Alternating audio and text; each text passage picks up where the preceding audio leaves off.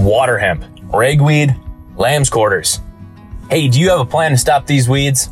It's Ben Pistol, your Beck's field agronomist in Wisconsin. So as the sprayers get ready to apply the post-emerge herbicides, make sure you do not forget the residuals. It's very tempting with current grain prices to skip on applying the proper types and amounts of herbicides. Don't do that. A good herbicide program that includes in-season residuals is one of the best returns on investments we have on the farm. So for soybeans, we need to be adding a Group 15 family of herbicide, such as Dual, Outlook, Zidua, and there are several others. And there are minor differences in how these products work, so make sure you read the labels. Also, keep in mind that these products won't do anything to kill weeds that have already emerged from the soil, but they are the key to stopping those late season weed escapes.